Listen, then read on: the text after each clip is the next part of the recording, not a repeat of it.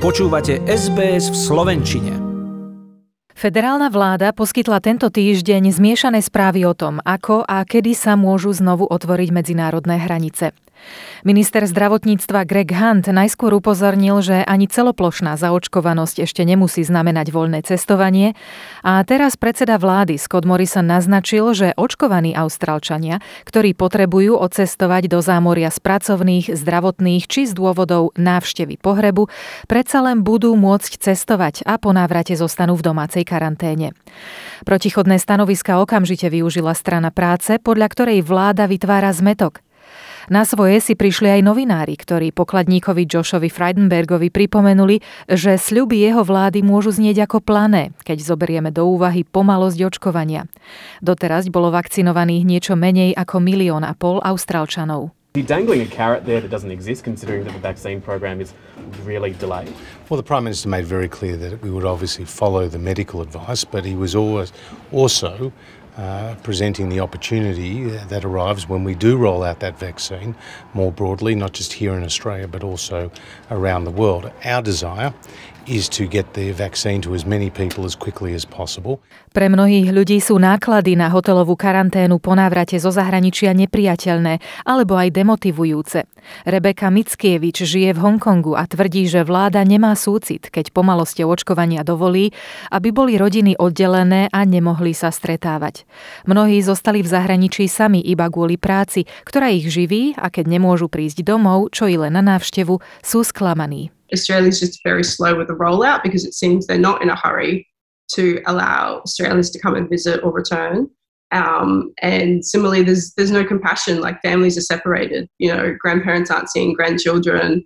Um, partners are separated, and I think a lot of Australians don't realise people work and live all over the world now, and but they still want to come back to Australia. We still, yes, we work overseas, but it's at home. Not to have the chance to come in. It's quite upsetting. Prekážky v očkovaní povzbudzujú aj kritiku opozície.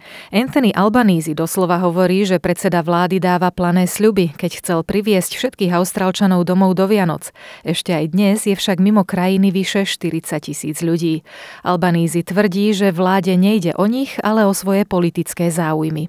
Well, Scott Morrison again, an example of promise not matching delivery. Scott Morrison said that Australians would be home by Christmas. That's Christmas 2020. There are more than 40,000 Australians still stranded overseas.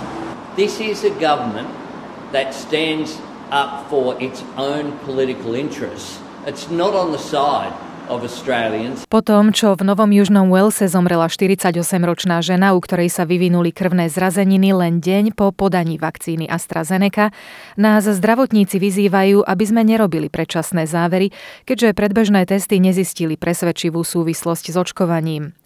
Viceprezident Austrálskej lekárskej asociácie Chris Moy hovorí, že každý deň má v Austrálii okolo 50 ľudí závažné krvné zrazeniny, ktoré nemajú nič spoločné s vakcínou proti COVID-19 alebo inými liekmi.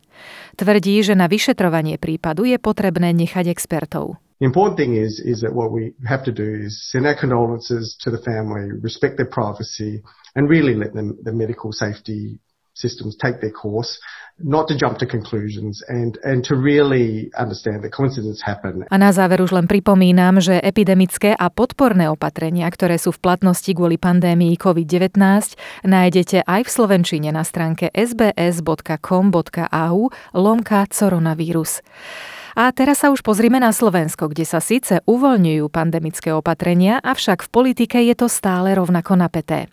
Príspevok pripravil Denis Bartalský. Chcete počuť viac relácií ako táto? Počúvajte cez Apple Podcast, Google Podcast, Spotify alebo kdekoľvek získajte svoj podcast.